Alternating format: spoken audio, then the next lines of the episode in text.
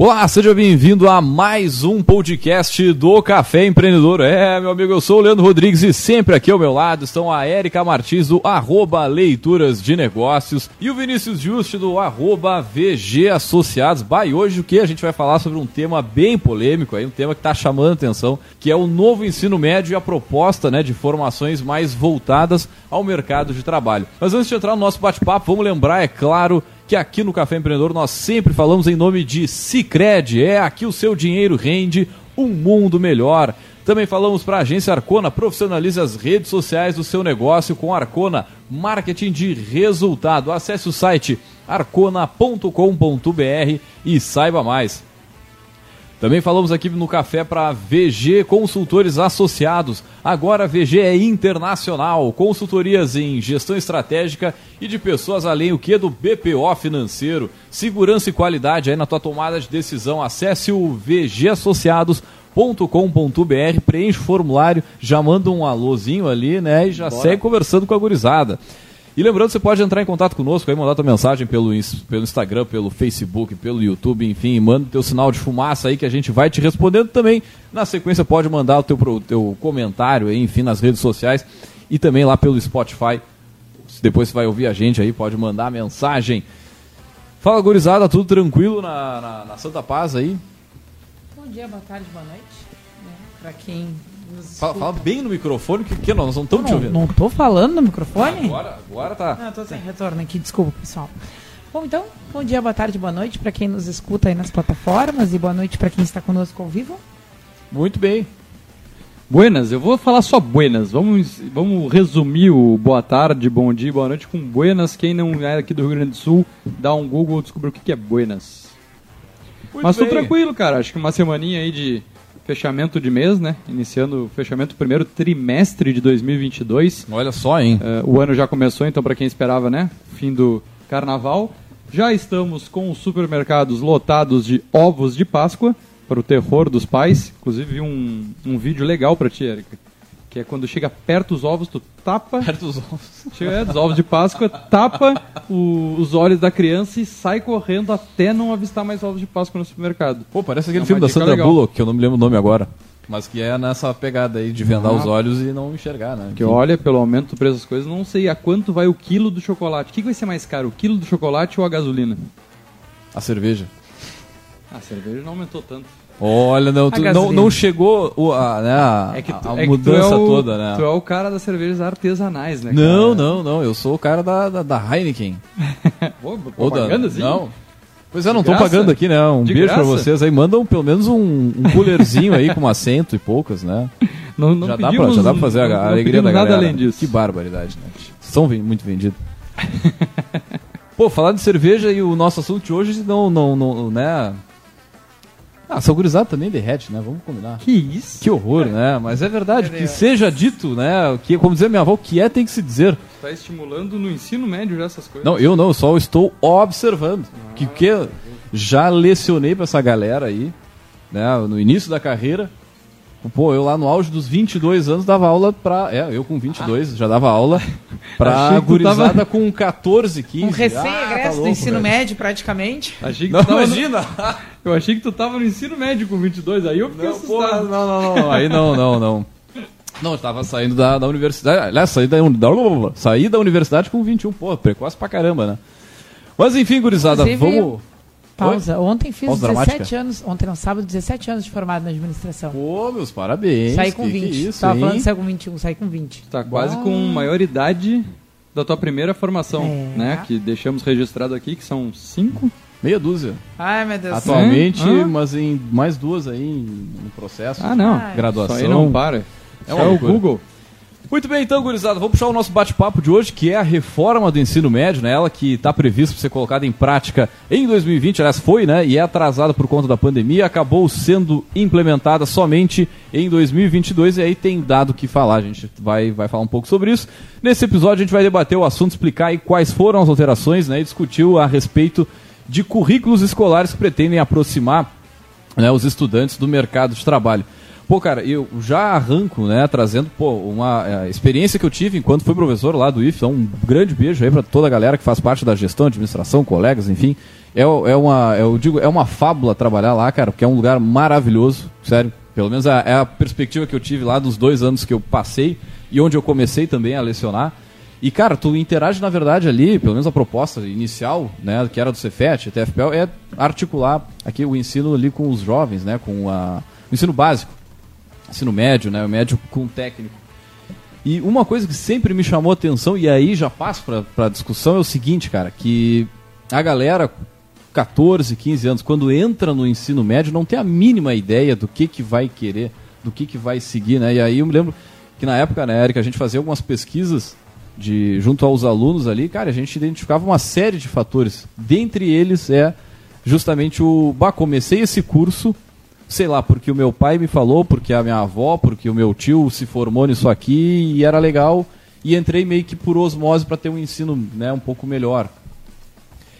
Mas o que, me, o que eu fico pensando é, cara, uh, já trazendo a questão do novo ensino médio, é essa, essa, esse, essa parte da profissionalização Cara, a grande parte do jovem não está ainda preparado e não tem a noção do que, que vai seguir, por onde vai seguir, né? Mas tu, não sei se tu pegou, mas na minha época era muito comum o teste na vocacional. É, mas é verdade, a gente está falando Até em hoje. 20 Cara, anos atrás. Não, não, não era tão difundido. É, tinha e tal, mas não era uma coisa. Há é... 20 anos atrás tinham psicólogas dentro das escolas aplicando teste vocacional para os jovens tá, entenderem qual era Vamos só contextualizar escolas privadas. Escola particular. Ah, eu tá. Não, não, não, eu, não, eu, mas... eu não estudei escola Não, é, não, privada. mas nas escolas públicas também acontecia porque era algo muito comum naquela época. Até não sei a Érica, como formação de psicóloga também, eu tenho acompanhado uma ex-estagiária minha que está fazendo esse trabalho na cidade dela.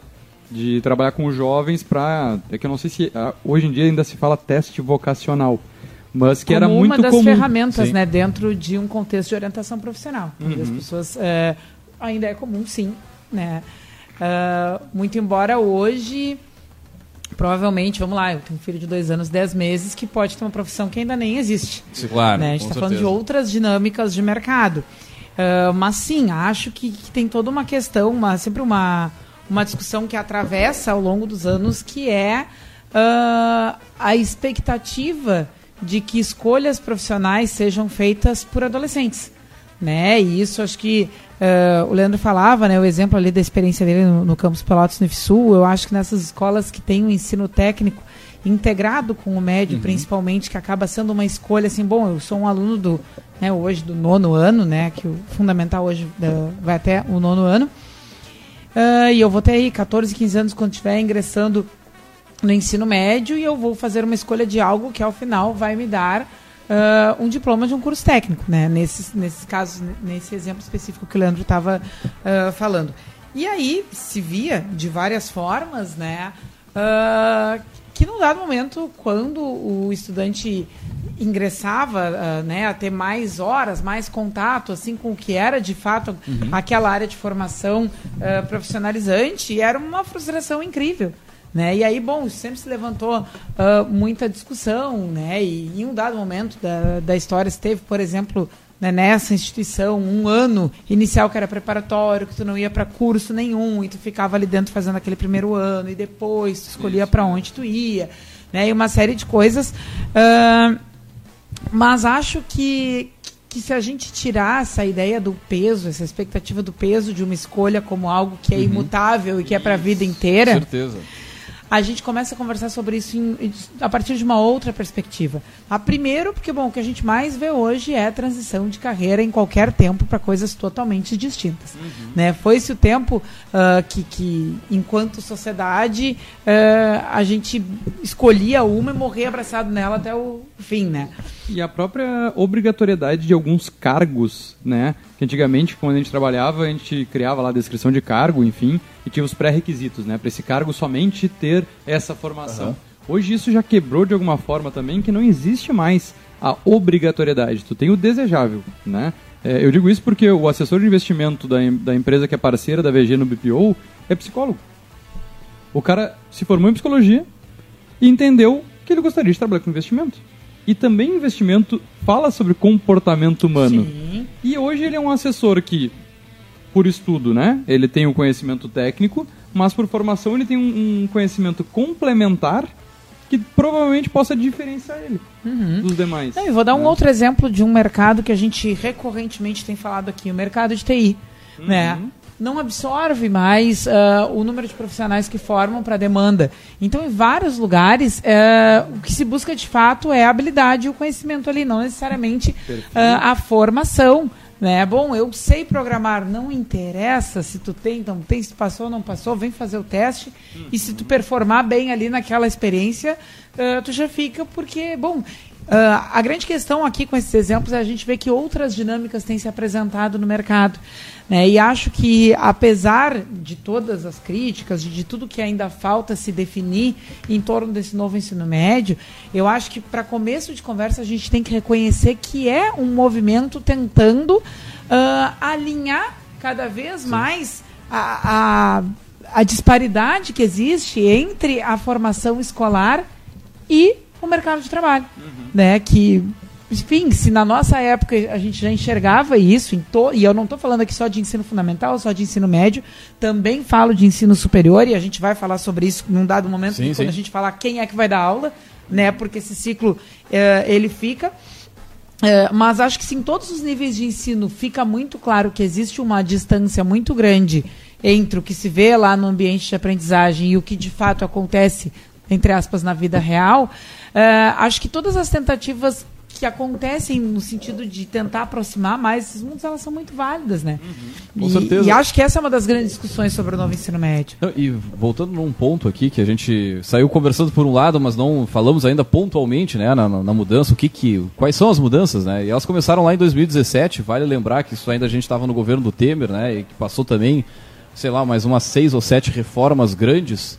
E cara, toda reforma ela vai trazer é, é, discussões, polêmicas, debates e acho que é natural do- de todo o processo. Agora uma coisa que é bacana a gente ressaltar aqui é o tempo mínimo do estudante na escola, né, que ele passa de 800 horas por ano para mil horas.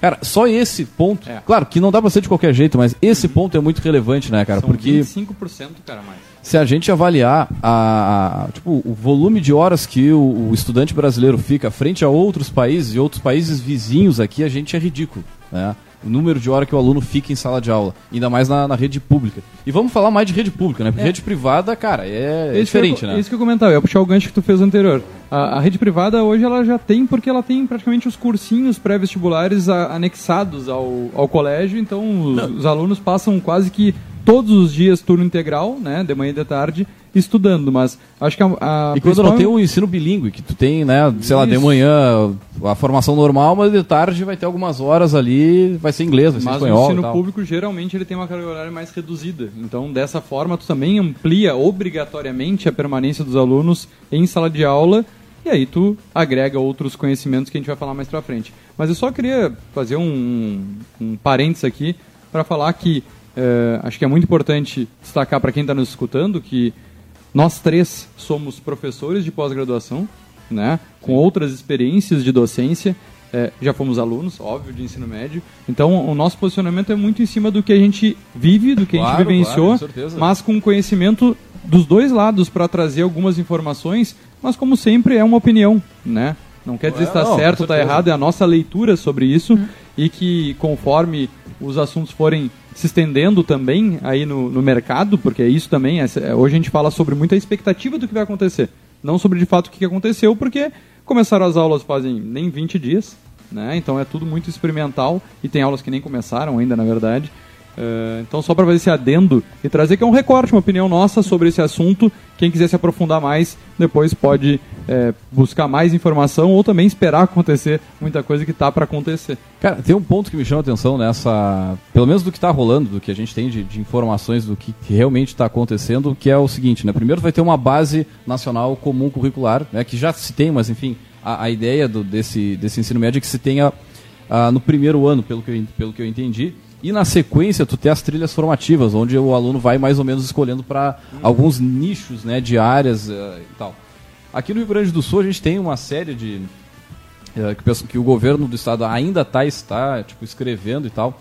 Mas é, é bacana a gente perceber o seguinte, né? Que elas são limitadas. Tipo, elas, claro, conversam com várias áreas, elas simpatizam com, com as cinco principais áreas ali que, que, que traz esse plano, mas de qualquer forma o deixa o aluno muito à vontade para poder trilhar. Mas mesmo assim, voltando naquele ponto que, cara, muitas vezes eles não, ele não vai ter a, a, a tipo, a certeza, e é difícil, até muitas vezes quando a pessoa é mais velha, né, é adulto, uhum. sabe, ter certeza de, de, de, que curso escolher e tudo mais.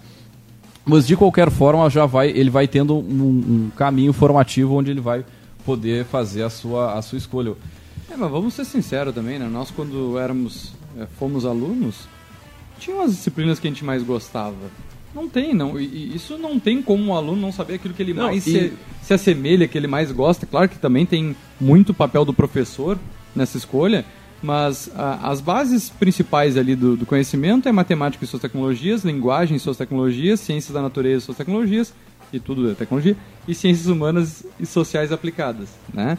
Cara, nada mais é do que as principais disciplinas que tu vem lá no teu início do fundamental e depois acaba sim, se abrindo sim. um pouco mais. Cara, e outra, outra coisa. em grandes áreas, né? Outra coisa bacana é o seguinte, né? O, porra, o nosso país é continental, né? Então a nossa realidade, o pessoal que está no Acre, o pessoal que está, sei lá, no norte do país, ela, ela é bem diferente, não só no, no, no é, mas, cara, em áreas de, de, de, até mesmo de interesse econômico, né? De desenvolver a própria educação para ter mão de obra, né? E pelo que uh, traz aqui essa, essa mudança, os estados serão os responsáveis por criar essas, essas trilhas formativas FTVs, né? né? dentro das suas expertises, dentro daquilo que o estado naquele momento enxerga como uma opção, né? como uma oportunidade também para fazer o link que a Erika falou lá no início, que é aproximar né, o ensino médio do mercado de trabalho. Também isso me, me chamou a atenção, porque, pô, às vezes a gente. Eu me lembro lá no, no, no quando professor, lá no IFE, que vinha coisas assim, lá de de Brasília direto. E, cara, tu tinha que fazer uma adaptação para a realidade aqui, pô, um exemplo disso. Pra, às vezes até o município ia fazer, construir uma escola. Tá, mas, a, mas aqui não está prevendo que tenha, sei lá, uma, um determinado cuidado para o frio daquele prédio. Que a gente tem a necessidade aqui, mas onde ele foi escrito não tinha. É, então, pô, como eu digo, pô, o nosso país é extremamente grande e ter essas regionalizações aí também para é, desenvolver o currículo é, pô, é bem importante, né? É, tem toda essa parte extra né, da formação técnica profissional, que é onde entra esses debates de o que, que pode ser é, ofertado. Mas também tem um, é, uma coisa que é muito importante, que fala bastante o texto, sobre o projeto de vida dos alunos. Né? Não é uma questão puramente técnica profissional, mas fala muito sobre esse apoio às escolhas e projetos de vida desses estudantes. Que é aí que eu acho que é o grande desafio que a gente enxerga de como vai ser dado e qual é a disparidade que vai existir entre também o privado e o público uhum. nesse suporte, nesse apoio aos estudantes. Nós é, sabemos e entendemos que a pandemia mexeu muito com tudo isso que já, já havia sido é, editado, né? Então essa discussão já vem há muito tempo. Houve diversas mudanças e restrições que foram bem importantes, né? Sobre, até depois a gente vai falar um pouquinho sobre a exclusão de disciplinas ou não desses currículos é, teve muita briga, questão de educação física, artes, né? É, questões mais é, artísticas, mas acho que é, é, muito interessante o projeto falar sobre isso, né? Então as escolhas de vida, esse apoio, porque a gente entende que dependendo do momento de vida de cada criança, de cada adolescente, é, isso mexe, isso muda totalmente a visão de mundo, a visão. É, até a Erika pode falar mais sobre a questão psicológica, mas acho que se nós conseguirmos conseguir alinhar, aliar essa questão do amparo à vida pessoal junto com as escolhas técnicas, acho que aí é o equilíbrio perfeito, não para se ter de novo uma decisão é, eterna. Né? É, eu acho que a grande questão é, é a gente pensar, porque assim, é, não quero que passe aqui uma, uma imagem de que a gente não está levando em consideração que existe um, um conjunto bem expressivo de, de críticas né, à, à proposta, enfim, a gente está falando né, de uma política pública que mexe com um monte de coisa. Mas, de novo, acho que se a gente pensar uh, que, uh, enfim, naturalmente os estudantes vão ser uh, convidados a pensar coisas sobre sua vida, seu futuro, sua trajetória profissional, eles vão forçadamente ampliar a sua forma de ver, vão conhecer mais coisas, vão sair daquela coisa que vem há muitos anos enraizada, que é tipo assim, ah, o que, que eu preciso para o Enem português, matemática, ah. biologia, história, química. muitas vezes descolado da realidade e muito restrito, muito apegadinho nisso. Uhum. Claro que, ao mesmo tempo, também, por outro lado, isso também é alvo de muitas críticas, né? Bom, uh, a gente está de novo tirando mais espaço de uma formação base comum, né? Que aí a gente vai ter que ir muito na gênese da coisa de como é que se forma um currículo. Uh, mas, enfim, seguindo a ideia de que. que não tu- é o nosso objetivo hoje. ó. é, ah, mas seguindo a ideia de que tudo que a gente aprende lá nos anos de fundamental mais médio seria um nivelamento de conhecimentos base que, enfim, preparariam né, para a vida, digamos assim. Bom, a gente está tirando disso para colocar outras coisas. Então tem, tem muita discussão, mas acho que, de novo, se a gente pensar ah, que, que essa troca é uma tentativa de ampliar o leque de informações a qual os, os estudantes vão ser ah, expostos e vão ter contato por força de um ambiente formal, né? Bom, não tem como não considerar que isso vai, dar- no mínimo, ah, entregar ah, formandos de ensino médio mais. ah, não dá nem para dizer conscientes, mas um que outro diminui. tipo de, de, de profissional, por exemplo, para o mercado. E que di- profissional, né? Porque agora é uma outra coisa que vai sair nessa formação de ensino médio. E diminuir um pouco essa distância, porque se a gente lembrar lá para trás, né, quando eu fiz vestibular, a gente não era o Enem, né? E o Enem hoje possibilita tu ter mais escolhas de cursos para tu fazer, porque se tua nota não dá para um lado, tu pode jogar para o outro. Antigamente a gente tinha que escolher é, dentro do curso que tu, tu descrevia para o vestibular, na, pelo menos aqui na federal, a segunda etapa já era específica em cima de disciplinas da área do curso que tu escolheu. Né? E tu já te restringia, já cada vez mais te limitava ali. Então já existia essa predisposição anterior, anteriormente também nos vestibulares. O Enem ele amplia um pouco mais isso e a escolha do teu curso hoje tu pode botar de primeira opção medicina, segunda arquitetura, né? Coisas bem distintas. Não, e, e disputar cursos que não tem na nossa área. Quer dizer, eu quero um curso de, sei lá, de cinema que, cara, só tem. No caso, pra nós que só tem em Pelotas, mas o pessoal, sei lá, vem da Bahia pra estudar É. aqui porque, cara, só tem aqui. Agora, que eu- imagina como é que o cara fazer uma prova presencial, É, e eu, né? E eu enxergo que essa escolha no ensino médio te prepara mais para essa segunda escolha de faculdade que hoje em dia ela é muito ampla. Só que o que eu queria trazer também é que há seis anos a gente bate muito forte nisso sobre a falta de preparação da educação básica, educação é, do ensino fundamental, do ensino médio, sobre essa grande disparidade entre mercado de trabalho e educação básica. Né? A gente bate muito nisso e, querendo ou não, essa reforma ela é, uma, é um um primeiro passo para a gente começar a mudar um pouco essa, essa grande disparidade entre, sei lá, adolescentes que só, só estudam de uma maneira geral e que, quando fazem 18 anos e se fizer faculdade, ou muitas vezes vão direto para o mercado de trabalho, vão para um mundo totalmente distinto. A minha esperança é que, com isso, a gente consiga diminuir cada vez mais essa barreira entre o adolescente, jovem adolescente que ainda não conhece o mundo lá fora, versus, cara, fiz 18 anos e muitas vezes eu passo a ser responsável de uma casa, de uma família, e que eu não sei nem o que é um imposto de renda. Que eu não sei nem o, como fazer uma, uma finança pessoal, uma finança de casa. Saber que tu não pode gastar 2 mil se tu ganha mil. Né? E a gente sabe que tem uma disparidade muito grande. Então, eu acredito que o, que o novo ensino médio é um primeiro passo para algo que a gente vislumbra muito aqui para se falar de, de educação financeira, de educação Cara, empreendedora. é, é só o projeto, né? É a materialização des- da- de- enfim, do que foi discutido lá em 2017. Mas, cara, tem outros tantos desafios que a gente não, não- Acho que daqui a pouco até nem cabe aqui, mas falar sobre estrutura física. Tá? A gente está propondo aqui uma, um ensino mais técnico, tá aí, laboratório para essa galera. Eu venho de escola pública, cara, que muitas vezes, na- aliás, seguidamente ou toda semana faltavam professores. Os professores não, não iam, enfim, seja pelo motivo é, que, que, né? Vagas não providas, né? Enfim. Mas, cara, era, era, era extremamente recorrente a falta de professor, a falta de estrutura de. E aí a, a estrutura que eu falo, não falando laboratório, falando de estrutura básica, de ter quadro em sala de aula, de ter luz, de ter o acesso. É, não, o conjunto de críticas está muito grande em torno disso, né? De que, bom, para dar essa coisa bem básica de hoje, até hoje é bem deficitária, né? eh, na rede pública em vários, em vários contextos, né? Ah, bom, para se pensar numa coisa deste porte, né? Provavelmente vai, em alguns lugares, iniciar bem capenga, né? Essa ideia de itinerários de possibilidades. Daqui a pouco vai ter escola que você vai poder ter um, Mas você vai poder é. ter dois, ou que vai levar muito tempo para chegar a ter um segundo. Porque tu vai né, precisar do itinerário. profissional f- com formação na área pra poder ministrar aquela aula, né? Tá, e aí tu vai para um município mais afastado, onde tu, tuas opções serão ah, bem menores, né? Então, É, se fala muito sobre a questão da parceria com universidades, né? Mas é isso que está dizendo, não é toda cidade que tem um apoio da universidade para conseguir suprir essa demanda. Mas é, é o que a gente vem comentando, é o início, né? Começou esse ano, então 2022 foi o primeiro ano que algumas escolas, eu não tenho essa informação se são todas as escolas, mas algumas escolas já estão começando. eh, mas eu acho que a, a, a iniciativa por si só é válida.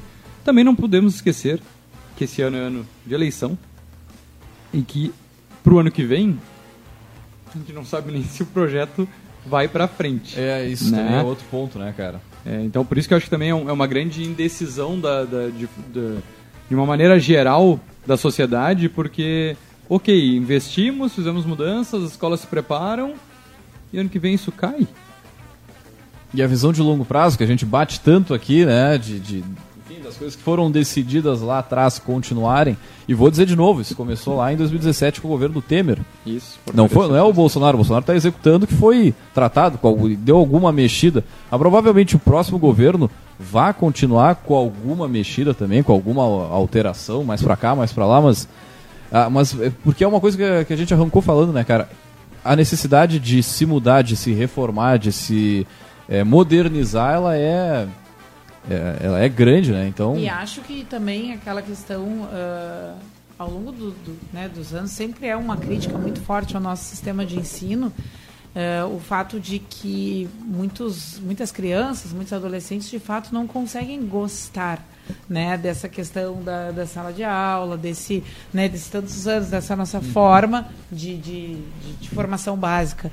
Ah, e que, na verdade, muitas das críticas são porque é uma coisa totalmente descolada da realidade. Então, bom, tem vários aspectos da realidade agora que vão ah, ligar muito diretamente lá com o que está sendo visto na sala de aula, né, com coisas que se vê, que se vive, que a- aproxima né, a partir desse espaço o estudante de outros contextos. Cara, eu, o que me chama a atenção né, nessa discussão pontual que a Erika traz é o seguinte, né? é, pô, como eu falei, vem da escola pública. Eu vejo de uma forma o que. como era tratado muito pela estrutura. Mas por outro lado, eu, eu vejo, tipo, ah, filhos de amigos, assim, que estão na, na idade escolar e tal. E a, a- a- cara, o tamanho, o- a forma como é trabalhada a educação nas escolas privadas é uma.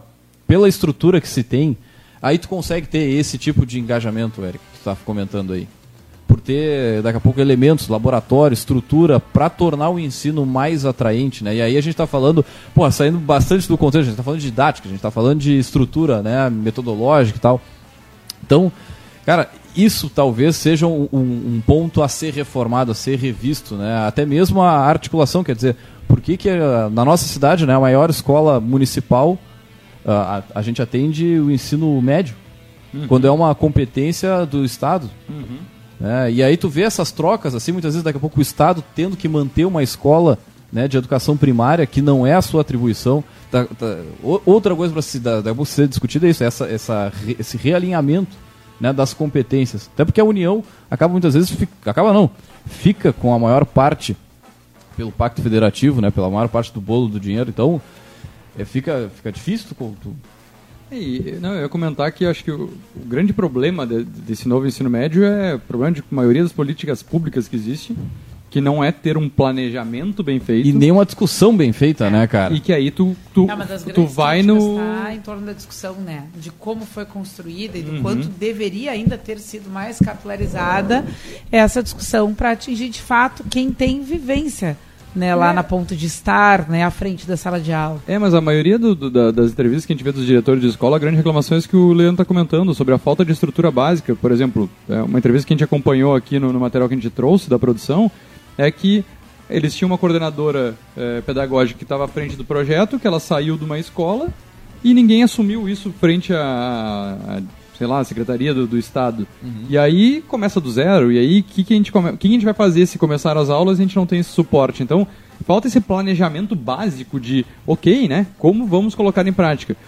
Como maioria das coisas acontece muito no tranco, aos trancos Ah, e barrancos, né? Então começa a fazer que a gente vai ver o que vai, dar certo. Vai atrás de professor depois que a aula começou? Exatamente. Então, é- esse é o maior ponto, assim, principalmente do ensino público, porque tu vê que o privado está mais organizado, né? Sim, Com professores sim. já, é, com cursos, com preparações. Até tem o exemplo da, da- do Rosário, lá de Porto Alegre, que já tem linhas e, e formas de trabalho. Mas, de novo, né, o público acaba sofrendo muito mais por essa falta de planejamento e execução do planejamento para as coisas acontecerem. Então, ah, começa de uma vez, porque o privado já está se preparando e a gente prometeu que ia começar e o público sempre vai é, na- na- se arrastando atrás até a, a coisa é, se alinhar. Acho que esse é o principal problema do novo ensino médio, mas com certeza tem muito mais pontos positivos atrás disso quando ele de fato acontecer. Cara, é como tu falou ali, é o primeiro passo. É, e dali vem discussão, vem polêmica, e, e- isso é natural e vai também fazendo ajustar a, a função, né? O que não dá é para deixar de olhar para o lado, né? Deixar de olhar as opiniões aí que, que, a, que a gente também acompanhou aqui pela nossa produção, que são, pô, são muito relevantes, assim, né?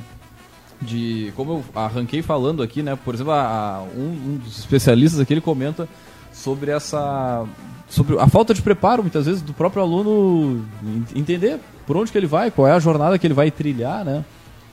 Mas ainda dentro dessa reflexão vocês trouxeram que, cara, mesmo assim tu não sabe, tu não precisa, né, te amarrar naquilo ali pro resto da vida, né? Mas de qualquer forma é um ponto que ainda traz bastante discussão, né? Eu acho que- Pausa dramática? Não, eu, Não, é- eu até ia fazer o gancho porque é, acabou de fazer uma grande reforma sobre o ensino fundamental, né? Então, quantas turmas a gente já tem de ensino de nona nona série já formadas? Eu acho que não chega nem a cinco anos, a gente chegou Eu a ver não. isso. ah. Então, a gente já teve uma grande mudança no, no currículo do ensino fundamental e agora a gente tem uma grande mudança na transição entre os alunos que estão chegando na nona série para o novo ensino médio.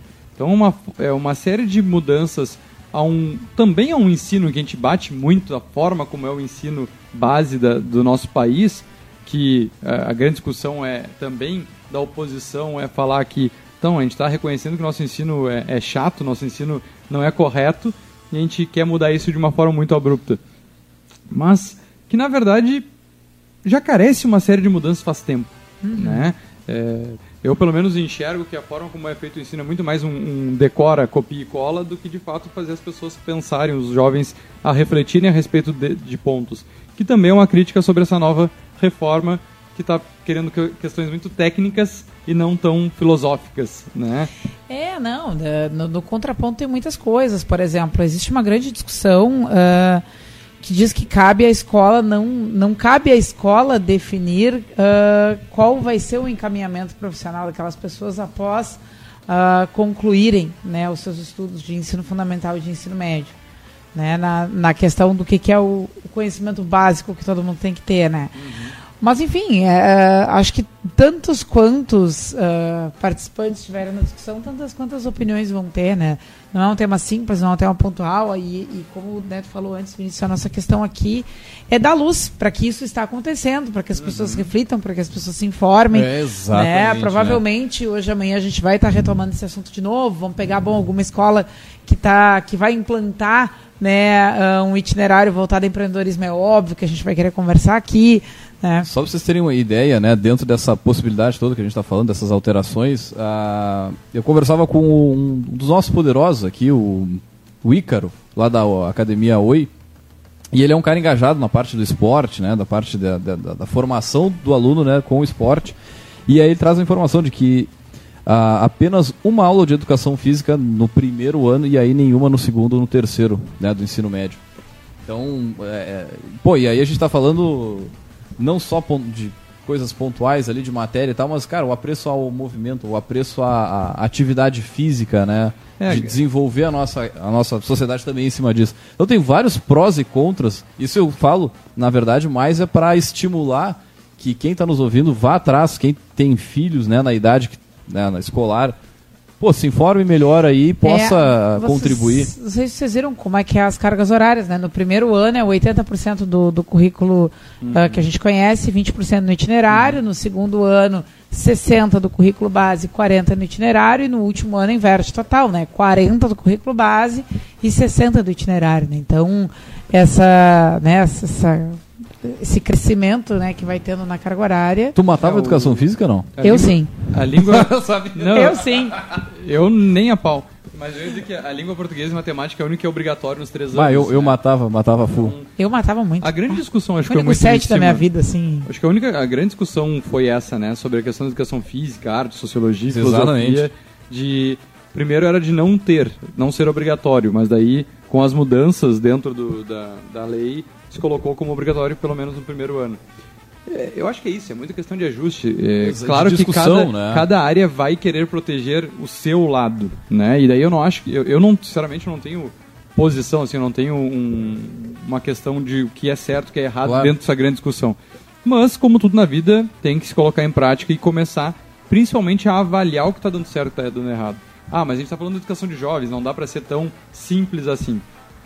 Ok, não é simples, já houve bastante discussão a respeito disso, né? E acredito que se a gente ficar só nas discussões, a gente vai viver cada vez mais num mundo polarizado e as coisas não vão sair do lugar, porque tudo é ou direita ou esquerda, e é verdade. Cada vez mais nosso país está nisso, e em ano de eleição piora, troço agrava, né? Se tu fala A é porque tu é direita, se tu fala E é porque tu é esquerda, e se tu fala O é porque tu tá em cima do muro não quer te posicionar. Como se fosse tão simples assim. né? Então, Olha aqui, ó, é, só, só, só pra. a- a- a nossa produção trouxe uma matéria quente, quente aqui do. do- Daqui, né? Daqui. Do Diário Popular, que é, que, que, que é o jornal da nossa cidade aqui, da nossa região. Né? E, cara, aquilo que eu falava sobre a estrutura, aquela falta de. A, a foto aqui, ela ilustra. Pá, é, é, é- é brutal, assim. Mas é o velho cenário que existe há 30, 40 anos: falta de professor, funcionário, precariedade de estrutura, de itens básicos aí. Eu, eu não me lembro, na minha época não tinha papel higiênico no banheiro, tá? Ah, nunca teve. da- Papel é, higiênico e sabonete é- nunca teve no é. colégio que eu Pô, pós-pandemia, tem que ter pelo menos a porra do sabonete, né? É, eu acho que tem essa outra questão, né? Acho que a gente está tentando se adaptar ah, a um retorno de convívio pós-pandemia, que até a aula, aula, seja Já do é que for, né? né, já tem uma série de desafios para acontecer. Né? Então, acho que tem uma outra questão aí que, que é alvo de críticas, que é o timing da implantação disso. Né? Bom, a gente está tentando minimamente construir formas de, de voltar a funcionamento básico de muita coisa. Né? Será que é a hora de entrar com uma coisa tão disruptiva eh, em termos de estrutura do ensino? Né? Então, Mas enfim. é ano eleitoral, né? Então, Tá, e aí me chama a atenção, ponto. pô, ano eleitoral, pô, tu vai aqui, ó, vai- vocês vão aí no, pelo Brasil, a qualquer rua vai ter asfalto, vocês vão ver o asfalto acontecendo aí, é São Paulo, é no Acre. Agora, pô, por que, que a gente não vê isso aí na escola, né? Pelo menos assim, pra não, não dar aquela headline do falta de professores, a- a- que, é, Isso que isso vai ter em toda a cidade, estão ouvindo aí, daqui a pouco manda mensagem pra lá, aqui também tá sem professor. É Pode que mandar. as escolas acabam acontecendo muito mais no, no municipal, né? Quando é Também. a eleição municipal que tu acaba vendo mais Não, na escolas na- na- na sendo estadual reformadas. também. É que o estadual, como não tem princípio, né? Não tem reeleição aqui na, no nosso estado, então tu não vê uma Ah, obrigatoriedade ne- nesse foco, né? Sim, sim, dos, sim. dos novos candidatos, porque não tem nenhum que está no poder. Mas, cara, infelizmente isso é uma realidade, né? Onde ano eleitoral é o ano que mais acontecem coisas e não podemos excluir isso da discussão sobre ah, a aplicação do novo ensino médio estar vinculado também ao ano eleitoral, onde marca, né? Pode marcar quem começa, mas com certeza marca quem coloca em prática. Cara, e só pra gente fechar o ponto, a importância de- de- do que a gente tá falando, por- porque a gente tá sempre comentando sobre gestão de pessoas, sobre né, aquisição de talentos, vários programas, só que, cara, a gente tá falando sobre a mão de obra daqui a 5 anos, daqui a 10 anos. Se hoje já tá, vamos dizer, em algumas áreas extremamente difícil, né, a área da tecnologia, do design e tudo mais, cara, eh, tem que acompanhar para entender também o processo, o que, que vai se desenrolar né, nas cenas dos próximos capítulos. Né? Por que, que daqui a pouco a gente vai ter uma mão de obra com determinada expertise ou com a falta dela, por exemplo. Né? Exatamente. É. É, a gente vem discutindo aqui há muito tempo também o que se espera né, de- eh, dessa enfim, das novas gerações em termos de né, do, do ponto de vista do empregador e acho que muito do que vai vir né, é uma consequência dessa forma dessa experiência que vai se acontecer eh, a nível de ensino médio né? então mas Tem muita discussão aí pela um frente. sessentão da lancha falando aí, né? Assim. É, mas é. Essas gerações que vão vir. Não, É, mas real, real. é. O, Que é engraçado, é engraçado. o, o adulto de 60 anos, a disparidade entre nós de 30, 30 e poucos do aluno de 60 é nós pro de 20 hoje em dia, porque É. cada vez É, exato. aumenta em pouco Exatamente. tempo.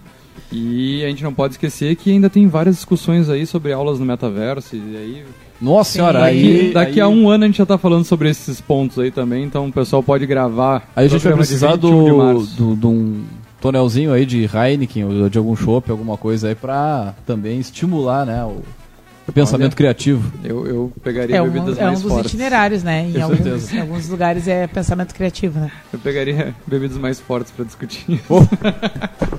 Muito bem, então, gurizada. Fechando a edição, antes da gente encerrar, nós temos, é claro, aqui os nossos quadros, né? Vamos começar pelo Gotas de Inspiração.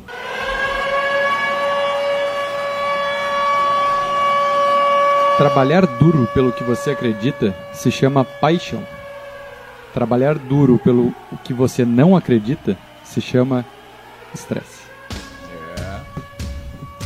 Forte isso aí também, hein? Toda, toda semaninha tem a, a frase é forte. Eduardo Toda semana é forte. Curadoria de Martins Érica, mas vou citar Dá-lhe de novo. de uma forma mais literal. Trabalhar duro pelo que você acredita se chama paixão, trabalhar duro pelo que você não acredita se chama estresse. E aí, o novo ensino médio é paixão ou estresse, dona Érica? Ah, isso é- essa resposta é pessoal e intransferível, né? Muito bem, então já vamos puxar o Gotas, né? O autor da, ah, da frase. Vamos puxar a estante a partir do Gotas. É, o autor da, da nossa dica de hoje na estante é o autor do Gotas, né? O Eduardo Vanzac. ah, com este livro chamado Crie Marcas com Alma. tá? Ah, o Eduardo Vanzac é um dos criadores do Desinchar, né? É uma das criações mais eh, famosas dele, mas ele também já atuou na criação de outros negócios. tá? Ah, e esse livro aqui, ele tem uma, uma proposta de ser um brand book, um livro que te ensina a criar marca. No final ele vai ter uns exercícios que tu vai preenchendo, né? E ele vai fazendo um, um grande panorama para explicar ah, que ah, a marca tem a questão de ser a personalidade da empresa, de que a gente ah, se comunica muito mais do que imagina a partir da marca que a gente estabelece, que algumas coisas lá na frente de marketing daqui a pouco não vão tão adiante porque existe um déficit lá no planejamento e na concepção da marca, né? Então, ah, ele vai, vai colocar a forma de que tu pensar a tua marca é um, é um primeiro passo, né? E, e acima, e, e primeiro, acima de qualquer outra coisa, antes de pensar ah, em marketing. Ah, e vai te trazer alguns insights bem, de forma bem didática sobre o que, que na experiência dele funciona ou não funciona na criação de marca. Sempre querendo dizer o quê, né? Essa proposta que ele traz que a gente precisa criar marca que tenha alma. Né? Ele vai dizer que a- o que conecta de fato com o cliente é uma marca ah, que ela atende a um conjunto de coisas, que enfim, que ela tem ah, propósito, que ela tem princípio, que ela foi pensada levando algumas, alguns parâmetros em consideração. Mas é bem legal porque é um livro que vem de alguém que tem muita vivência de mercado, né? Ele conta que desde os 15 anos ele, ah, enfim, cria CNPJs, cria né, negócios, alguns deram certo, outros não, mas ele vai falar bem a partir disso. né, sobre a questão da identidade do negócio, olhando muito para a marca e trazendo uma questão de, bom, eu vou te ensinar o que, que tu deve fazer quando tu está criando uma marca. Bem legal, ele foi publicado pela editora Gente. Ah, o amigo da- do filho da bibliotecária, por favor, olha aí pra gente. em que ano? Em que ano? Olha lá na ficha catalográfica. diretaço Lá no início, amigo. 182. Era o ano, eu não lembro se foi 2021 ou 22. E 2021, pela editora Gente, crie marcas Cara, eu, eu adoro o slogan, tem um slogan Eu, eu, ia top te- aqui, eu, cara. eu, eu deixei, eu falei pra tu deixar aí. Quem é que nunca te abandona? Rexona, eu adoro esse do Mastercard. Existem coisas que o dinheiro não compra. Para todas as outras, existe Mastercard. Aí, compra lá no. Vai lá no. Vai lá no, No Ipiranga, no posto Ipiranga. Ah, Tia, são slogans que tu não precisa saber a marca, né? Tu Skol, a escuta, cerveja que desce desce redondo. redonda. Número um, Tá, e aquela, a da Polar, vocês lembram? Não tá aqui no livro. a Polar. É boa porque é daqui. Pá, essa, essa é do meu tempo. Então quem quer saber slogans, mas principalmente entender como é a Mage, o caldo nobre da galinha azul. Pô, isso era a musiquinha dos anos 80, 90. O bonequinho lá, a galinhazinha. A galinhazinha, botava os ovinhos. Brincadeira. Pô, que nostalgia a gente tá hoje, pelo amor de É verdade. Muito bem, então essa é a nossa dica. É, ah, a Sinopse está entrando nas nossas redes essa semana e é então uma baita ideia para quem está nesse processo de criar ou repensar a marca do seu negócio ou marca pessoal também. Agora não fale diretamente sobre isso. Tem algumas coisas que dá para fazer um paralelo bem tranquilo. Com certeza, baita dica de livro. E lembrando, é claro, que aqui no Café nós sempre falamos em nome de Cicred. Aqui o seu dinheiro rende um mundo melhor. Também falamos para a agência Arcona. Profissionalize as redes sociais do seu negócio. Acesse arcona.com.br e saiba mais. Também falamos para VG Consultores Associados. Agora VG é internacional, consultorias em gestão estratégica e de pessoas, além do BPO financeiro. Segurança e qualidade na sua tomada de decisão. Acesse o vgassociados.com.br e saiba mais. Lembrando que esse áudio estará disponível no nosso podcast no caféempreendedor.org ou na sua plataforma de streaming preferida. Não, queria só fazer um agradecimento especial hoje à nossa produção, a Luma que fez toda, a pesquisa para nós aqui, deu um baita de um suporte pro programa de hoje. bom. E também nós não cantamos parabéns pra Érica no último programa, que foi aniversário dela na, na outra semana. Então deixar aqui registrado os parabéns Claro. pelo aniversário pra Érica, nossa Matriarca, nossa obrigada, matriarca aqui. Muito obrigada. A nossa presença feminina na mesa, É, porque a gente tem a hora a presença feminina na Exatamente. produção. Equilibramos, Não, né? está tudo equilibrado. Exatamente. equilibramos. Fazer um convite pro pessoal aqui que está presencial em Pelotas, né, para um evento que vai acontecer ah, no dia 31 de março na Associação Comercial, né, a partir das 19 horas. Um evento chamado Traçando a Rota do Êxito, né? Então promovido é um workshop, né, promovido pelo Fábio Amormida, né, ah, que vai falar então ah, sobre alguns temas ah, básicos, né, que a gente se depara com- necessidades que a gente se depara no dia a dia aí das nossas questões profissionais. Então falar sobre ah, planejamento, sobre inteligência emocional, né, sobre hábitos que nos boicotam. ah, adicionalmente, vai ter um outro espaço para fazer ah, networking. Então, ah, com esse retorno né, dos eventos presenciais, então a gente traz uma dica, um convite aqui para algo que vai acontecer em Pelotas. Né, para conhecer um pouco mais, então, o site caminhosdoexito.com.br tem todas as informações. E a gente, então, ah, tá, tá tudo por ali. Adquirir ingresso, o que, que vai tratar, o horário, carga horária, tudo certinho por ali. E aí fica, então, a nossa, nossa dica para quem está já disponível para eventos presenciais. Pô, com certeza. E que falta fazem os eventos presenciais. Ou estavam fazendo, né? Enfim. É verdade. Muito bem, então, gurizada, nós vamos fechando por aqui, deixar um grande abraço e até a semana que vem com mais Café Empreendedor.